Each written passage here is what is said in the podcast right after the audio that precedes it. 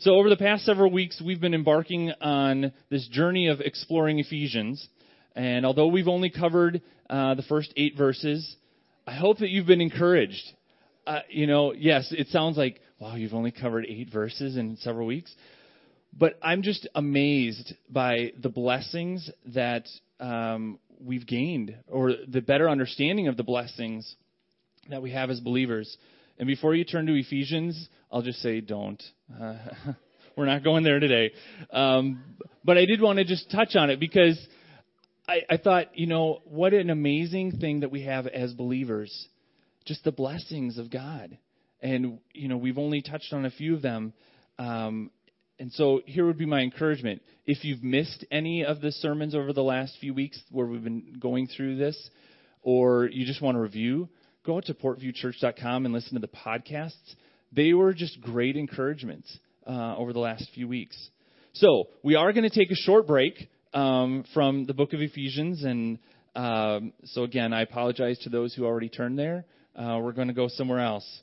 Um, you know, I've just, but I've just been so enjoying hearing those blessings again. Those reminders that say, you know what? As a believer, I'm an adopted and chosen child of God. You know, how powerful that is to know that we've been chosen by God. And last week was just wonderful that reminder that we've been redeemed, that that price was paid for us to buy us out of that bondage of sin that we all find ourselves in or did find ourselves in that we are set free from that and we have forgiveness. But one of the things that I think, as I reflect on those services, I've thought also, you know, Pastor Mark has reiterated quite a few times this is something, those blessings are unique to the believer, right? That these are things that only the believers have. And so then it makes me think, you know what? For an unbeliever, that really stinks. Let's just be real. You know, you know that's not a good place to be. That you have not yet found that place of being chosen or redeemed or having your sins forgiven. And the Bible talks a lot of this uh, where the unbeliever is considered lost, right? And so we're going to take a little bit of a look at that idea this morning, or at least an angle on it. So here's where you can turn. If you want to turn in your Bibles to Luke chapter 15 uh, we're going to take a look at a couple of parables that Jesus uh, spoke about um, to, to kind of get across the point. Now, as we t- start to talk about being lost, has anyone ever lost a child for a short period of time? Right? It's okay. Whether they were yours or someone else's, there's no condemnation or guilt. It happens to a lot of people. Good parents, not so good parents. And it's one of those things where I feel like it's happened to us a lot. you know, nothing, it's nothing huge. It's nothing where we're having to call out 911 or anything like that. I thank the Lord for that. But our kids like have always liked to run ahead. You know, we'll be anywhere and they're running way ahead of us and uh, you know, we'll be in the store and they like to go around the corner so you can't quite see them anymore or hide in the clothes racks. You know, what's more fun than hiding in the clothes racks at Target or Walmart, right? So we have those extra moments of wondering where they are, and I always hope to myself, please tell me I'm not one of those crazy people yelling at their kids that you hear halfway across the store or anything like that. Most of them are harmless moments that we've had at least, um, it, they didn't last long at all. But one that sticks out in my mind is when we were at State Fair. Um, so you picture, you know, on a daily basis, you're anywhere between 75 and 100,000 people at State Fair. Um, and we were there.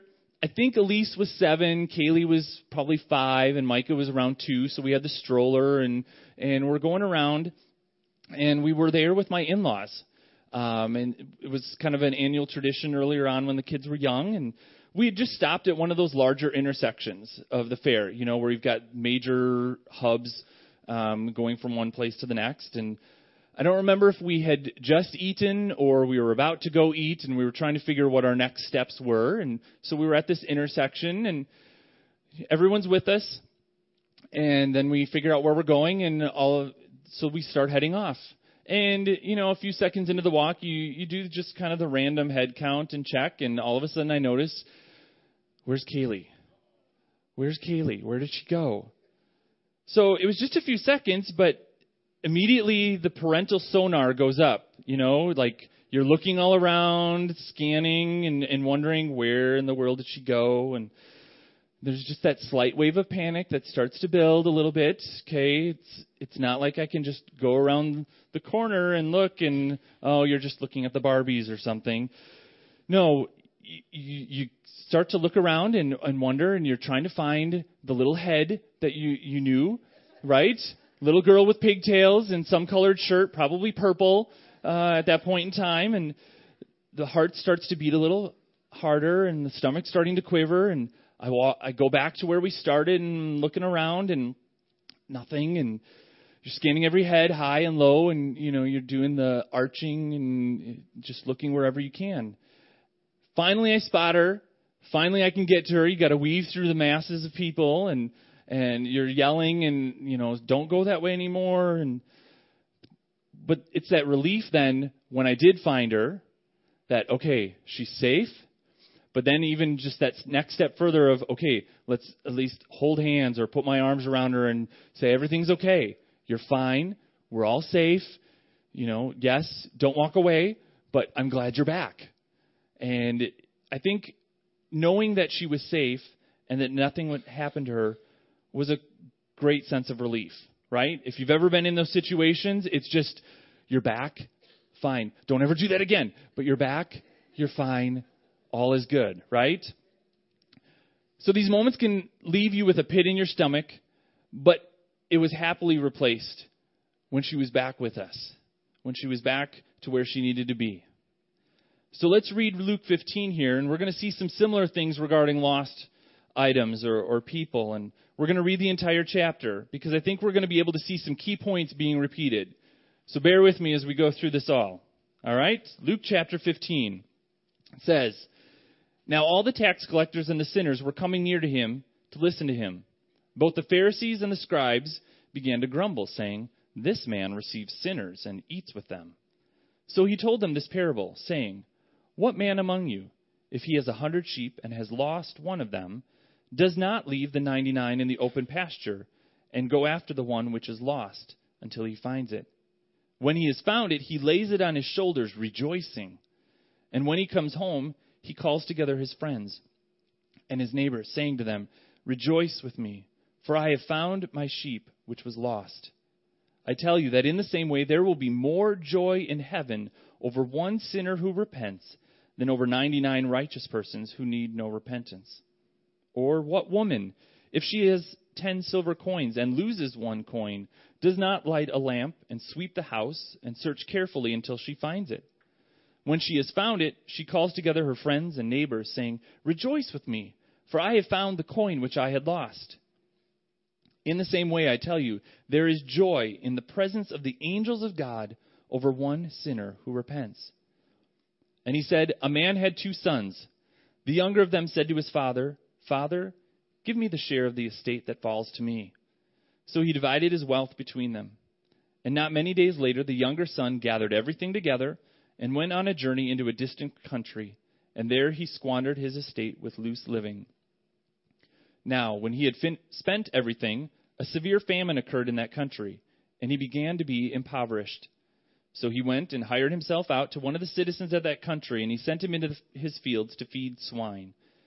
And he would have gladly filled his stomach with the pods that the swine were eating, and no one was giving anything to him. But when he came to his senses, he said, how many of my father's hired men have more than enough bread, but I am dying here with hunger? I will get up and go to my father and will say to him, Father, I have sinned against heaven and in your sight. I am no longer worthy to be called your son. Make me as one of your hired men. So he got up and came to his father. But while he was still a long way off, his father saw him and felt compassion for him, and ran and embraced him and kissed him. And the son said to him, Father, I have sinned against heaven and in your sight. I am no longer worthy to be called your son. But the father said to his slaves, Quickly, bring out the best robe and put it on him, and put a ring on his hand and sandals on his feet, and bring the fattened calf, kill it, and let us eat and celebrate. For this son of mine was dead and has come to life again. He was lost and has been found. And they began to celebrate. Now his older son was in the field, and when he came and approached the house, he heard music and dancing. And he summoned one of the servants and began inquiring what these things could be. And he said to him, Your brother has come, and, and your father has killed the fattened calf, because he has received him back and safe and sound. But he became angry and was not willing to go in. And his father came out and began pleading with him. But he answered and said to his father, Look, for so many years I have been serving you, and I have never neglected a command of yours. And yet you have never given me a young goat, so that I might celebrate with my friends. But when this son of yours came, who has devoured your wealth and with prostitutes, you killed the fattened calf for him. And he said to him, Son, you have always been with me, and all that is mine is yours. But we had to celebrate and rejoice, for this brother of yours was dead and has begun to live, and was lost and has been found. So, in this chapter that we just read, Jesus told three different parables in response to a situation, right? The Pharisees and scribes are upset because Jesus is receiving or welcoming sinners into his group. In many of our Bibles, we'll see headings for each of these parables, right? A lot of our Bibles will say something like the lost sheep, the lost coin, and the lost or prodigal son. But notice that these parables speak more about the ones to whom the lost things belonged. Right? We don't get a full description of the sheep or the coin. We get a little description on the son, but it speaks more about the shepherd. It speaks more about the woman who lost the coin. It speaks more about the father those who lost their, their, their possessions or their family members. And through this, I think we get a huge revelation of our Fa- Heavenly Father's heart. And as believers who are trying to imitate our Father more and more, this is where our heart ultimately needs to be. I think that hopefully our attitude and our perspective become more and more like His each and every day. So, one of the first things that we notice is that the Father searches diligently for the lost. In the first parable, the shepherd is likely doing his nightly count of the sheep. They've been out grazing all day and they come back, getting them into the pen. And he's going through the routine of making sure that all his sheep are back.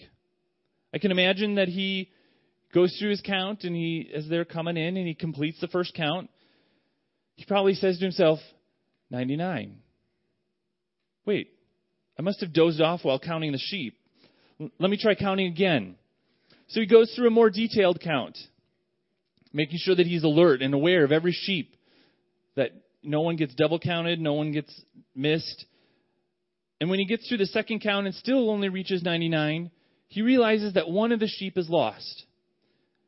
That he must go out and search high and low for that sheep. We, we can't leave any sheep behind under his watch. That will not happen. So he leaves the 99 safe ones behind and he searches diligently for that one lost sheep. We go on to the second parable, and we see that the woman who lost the coin is in a similar scenario. In her household, she may manage the family finances. We don't know. Perhaps she's going to be making a grocery run the next day. She's got to hit Costco and Aldi and Piggly Wiggly and make sure that the 10 silver coins make it all the way. Right? She's going to need all 10 to get everything that her family needs.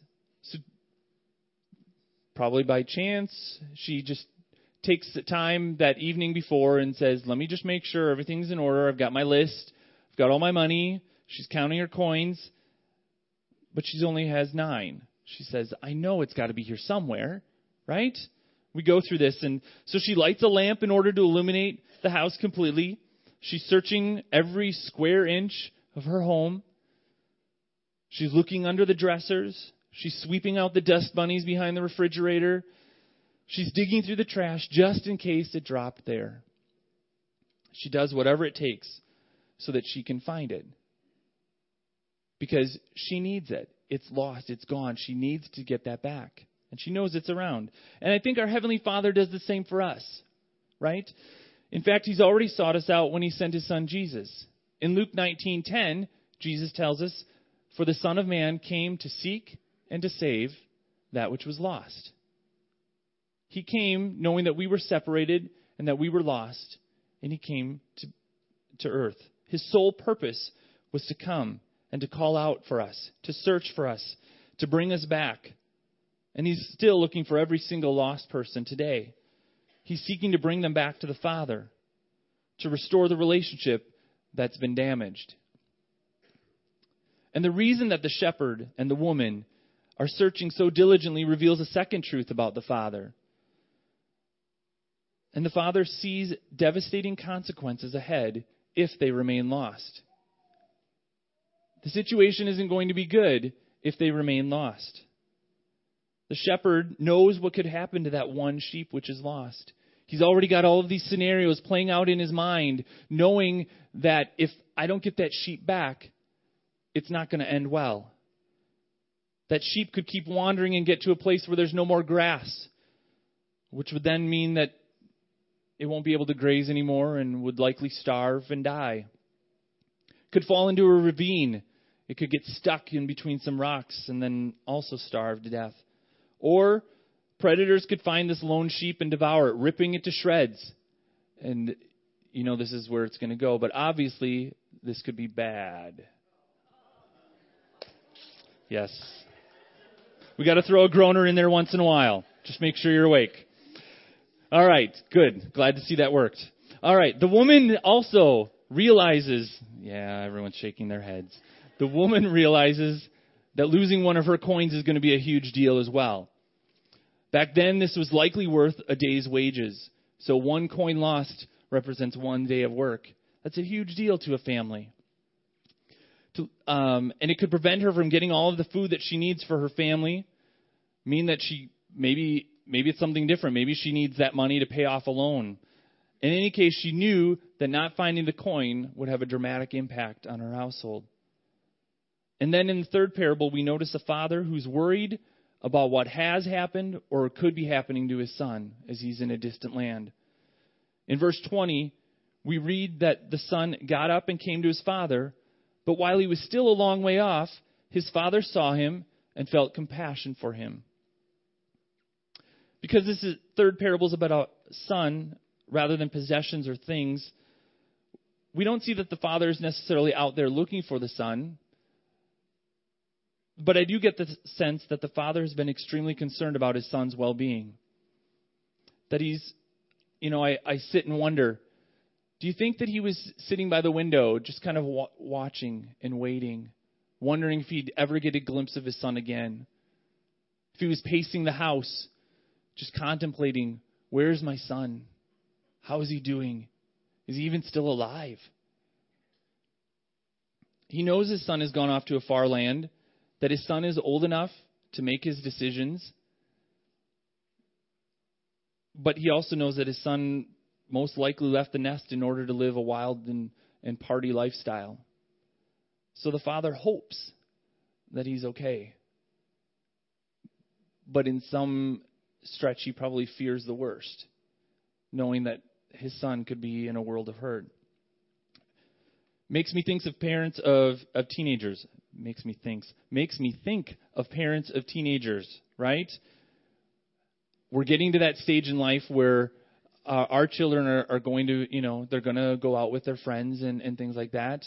Um, but I remember um, my parents always saying, it just isn't right until you're back home.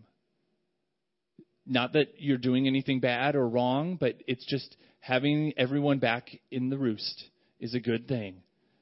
You know, just hearing that they're safe, hearing that they're they're back home brings comfort to parents. So teenagers just be aware your parents do worry and even when they give you a good curfew and you're there on time, they worry. Parents, we worry about our children. We want to make sure that they're safe. And it's not even so much that they're making bad decisions, but you're all, you're worried about the other guy, right? Like, what's that guy going to do? Um, because he's not thinking or she's not got her head on straight. They worry about the what if scenarios. And I think that in the same way, God, our Heavenly Father, watches and waits and He yearns to be reunited with His lost children. I can only imagine that he suffers deeply as he waits for a lost child to return home to him. He agonizes until he can wrap his arms around his son or daughter who is lost. His heart's broken because he foresees the final consequences of a child who is lost eternal separation. A final, eternal, permanent separation for that lost child. In Luke 15, we see this word lost show up several times. But in other areas of the New Testament, that same Greek root word is translated as things like destroyed, perished, dying. And I think that gives an even greater picture that the state of the lost is one that will be tragic. That they will be destroyed forever. That they'll be lost, they'll be perishing forever. And God doesn't want that. God doesn't want any single one of his created children to be destroyed or lost eternally. 2 Peter 3 9 says this The Lord is not slow about his promise, as some count slowness, but is patient toward you, not wishing for any to perish, but for all to come to repentance. He wants every single one of us on this planet to know Him, to follow Him, to have a relationship with Him, one that is good and vibrant, and that we just walk with Him each and every day.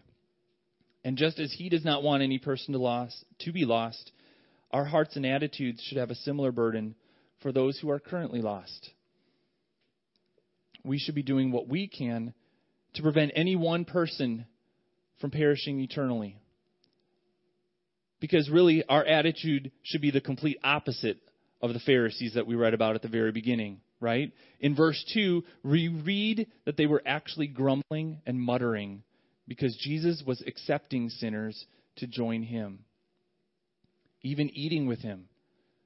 You see, they didn't like that because they wanted to keep the saved people as an exclusive group. You know, don't let everyone in. In their mind, it was kind of one of those, how dare he let those undesirable people in the group? You know, and, and they actually had set up a system where they avoided people who were outwardly sinful. They cared very little for lost people because it needed to be an exclusive group. And I have to say that after rereading this again, this hit me hard because I know I grew up kind of with that idea and that mentality of church was for saved people. Church was for those who believed, and we were an exclusive group and oh, they're not saved, so I can't associate with them too much. And I have to repent and say that's not the attitude that I need to have. I need to be having interactions with saved and unsaved alike, believers and unbelievers alike. And it wasn't a thing that I didn't want the lost to find Jesus but it was one that I just didn't actively pursue that. That wasn't something that I was going to outwardly go and do. But I think as I've grown, hopefully matured a little bit in the Lord, that that's an area that I know that I need to do better and better each and every day. That I want my heart to be more and more in line with the Father's. That He goes out and He searches diligently because He sees the devastating consequences. I read a story of a man whose four year old went missing uh, for about an hour. Um, he and the people that were with him searched frantically during that time. They were on a university campus uh, for whatever reason, and she had just kind of slipped away, as children do. And as, as he reflected on that time, he said this When my daughter was lost, I wanted everyone, everywhere, to drop what they were doing and help me find her. It was inconceivable to me that anyone, especially those I loved most, would be able to rest until she was safely found.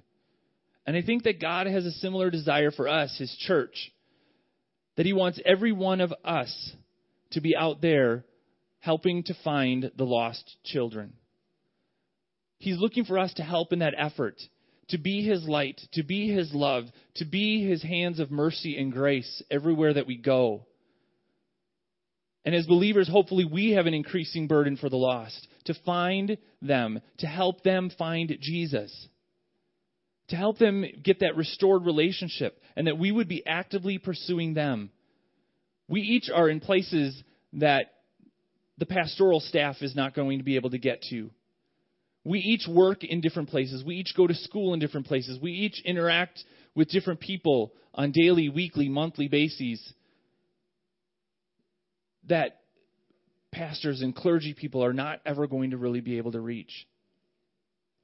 So it's incumbent upon all of us to be able to get out there and to pursue the lost. Hopefully, He continues to transform our hearts and lives more and more so that we do have that burden and that desire to see every lost person come to know Him. In Luke 15:2, we see that Jesus welcomed and received sinners. He involved himself with them, even eating with them. And now it's our turn. As a church, we too should welcome and accept sinners. Here's a quick side note because I want to make this very clear that even though Jesus welcomed and accepted sinners, he never minimized or compromised the sin. Just because we're welcoming them and accepting them doesn't mean that we lose our stance on what is sin and what is right and wrong before God. But we also need to have that discernment and that judgment to love them and help them along so that as God reveals himself to them and they make those steps, God's going to deal with them about not only the sin that they've already done, but the things that they may be continuing to do. Right? So we never compromise on sin, but we accept and welcome the sinner. We want to love them, bring them in, and help them to get to a relationship with Christ. There's a church in Milwaukee around 86th and Good Hope, and we used to drive by it all the time uh, when we lived in that area, and it just communicates in neon letters sinners are welcome here. That's, I think, a great attitude and a perspective for us to have. Because the flip side is that we become like Gandalf who says, You shall not pass right? That's not a good attitude to have. Let's be the ones that say, sinners are welcome here. We love you. We're going to help you along the way. We're going to extend our arms of love on Christ's behalf. So now we get to, notice I said get to. We now get to involve ourselves with sinners. Let's truly be people who care, right? So that maybe, just maybe, they'll see God's love through us. They'll see how God transforms people's lives, how He changes them, how what they were is well in the past, and now they've become someone completely different because of Christ. And perhaps they'll return home to their Heavenly Father, which then keeps them from perishing eternally, from being destroyed and lost forever. So we've seen that the Father searches diligently for the lost and that he sees devastating consequences for the lost. And now we see a third truth about the Father that when the lost are found, he celebrates dramatically. In each of these parables, we see dramatic, perhaps excessive celebrations when the lost thing or person is found. When the shepherd finds the lost sheep, he calls all of his friends and neighbors and says, Let's celebrate because I found the one sheep that was lost. Similarly, the woman calls all her friends and neighbors when she finds the coin she had lost. Some ways I kind of read that and think, really? You're going to throw a party over finding a coin? But it's that idea that when one lost person or thing comes back, we're going to have a party. Right? The father celebrates and rejoices the event when his son, the prodigal son, returns home. He kills the fattened calf, and they just have a ginormous feast. Verse 24 says, This son of mine was dead and has come to life again. He was lost and has been found. That's reason to celebrate. And Jesus tells us that this is how the Heavenly Father responds when the lost are found. Verse 7 says that there will be more joy in heaven when one sinner who repents than over the 99 righteous persons who need no repentance. When one lost person comes back to the Father, the joy in heaven cannot be contained. Verse 10, Jesus reemphasizes this when he says, There is joy in the presence of the angels of God over one sinner who repents. Not only is God filled with joy, but also the angels of heaven. They all just rejoice. It is a great celebration and party. And I picture it like this that it's God the Father, it's all of the angels, they're celebrating. The atmosphere is electric. I can just imagine them, you know, you think of a great celebration, they're probably dancing and cheering and, and having a good time. Can you imagine them maybe doing like the heavenly cha cha slide? Like, slide to the left, slide to the right, and then everybody flap your wings, you know? Something like that. They're all just rejoicing and having an amazing celebration for one, for one who returns to the Father, for one who repents of his sin and begins to walk with the Father. And as believers, we too should rejoice and celebrate when one sinner repents. Right? That should bring excitement to our lives when we get to see one person come to that saving knowledge of Christ. That they've received the mercy and grace of the Father. When one who is lost is now found. When one who was dead now begins to live again we should have great joy when this happens. And I think it's twofold because, on one hand, it should remind us of the day when we received a salvation. That it's that ever present reminder that God's extended His grace to each one of us. But then on the other hand, we should celebrate because it's not just about us. It's about someone else who's now found that same realization that God loves them and that he wants to be with them each and every day. So they've returned to the, home to their father and are starting a renewed relationship with him. So I think if we can begin to mirror the Father's heart, we begin to seek diligently for those who are lost, who need the presence of the Lord in their lives each and every day because we're seeing the devastating consequences of a life without Christ. Not only in this life, but more importantly, in the life to come. But I think what's exciting is that when we've been doing those things, when we've been, we've been seeking diligently for them and seeing how God would use us in that way, and then they do come to know Christ, we can celebrate dramatically. Would you stand with me as we, as we close?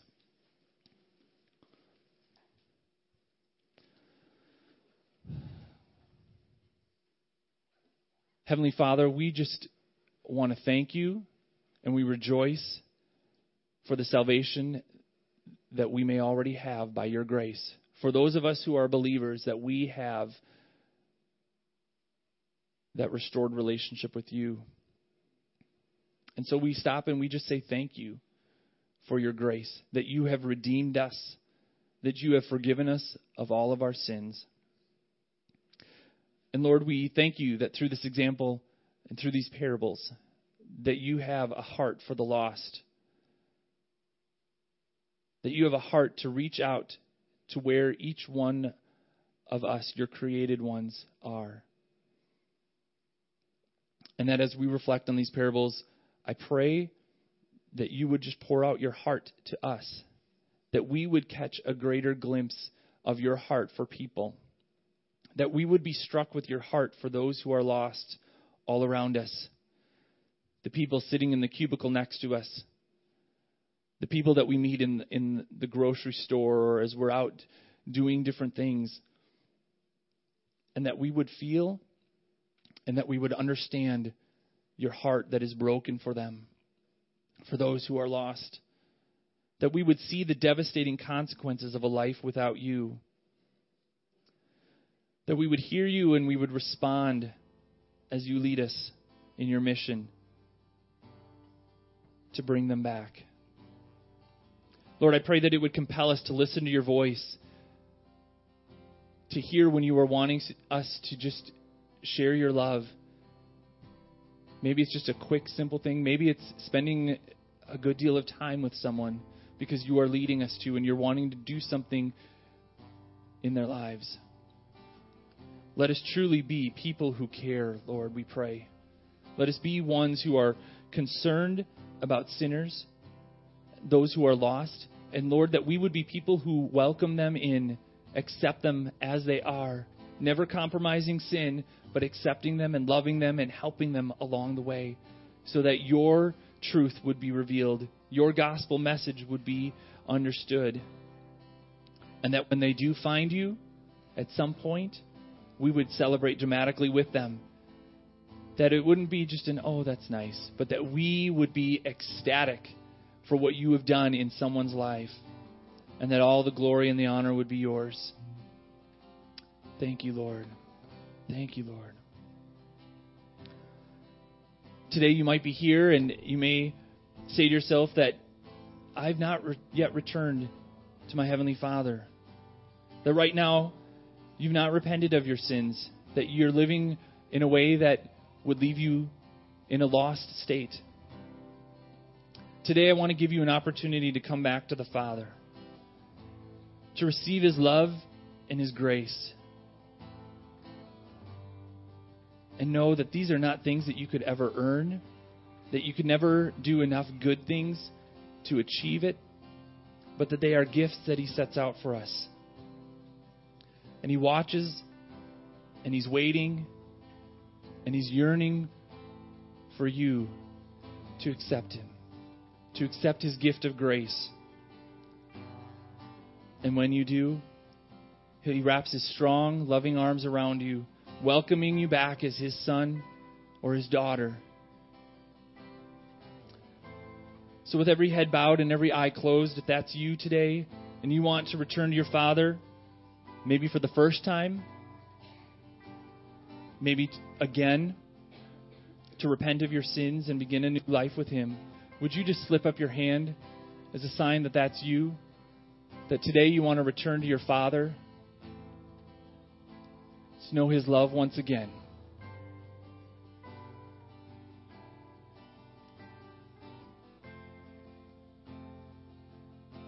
Hallelujah.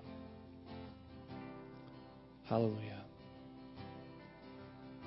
Lord, we do just thank you for your people here today.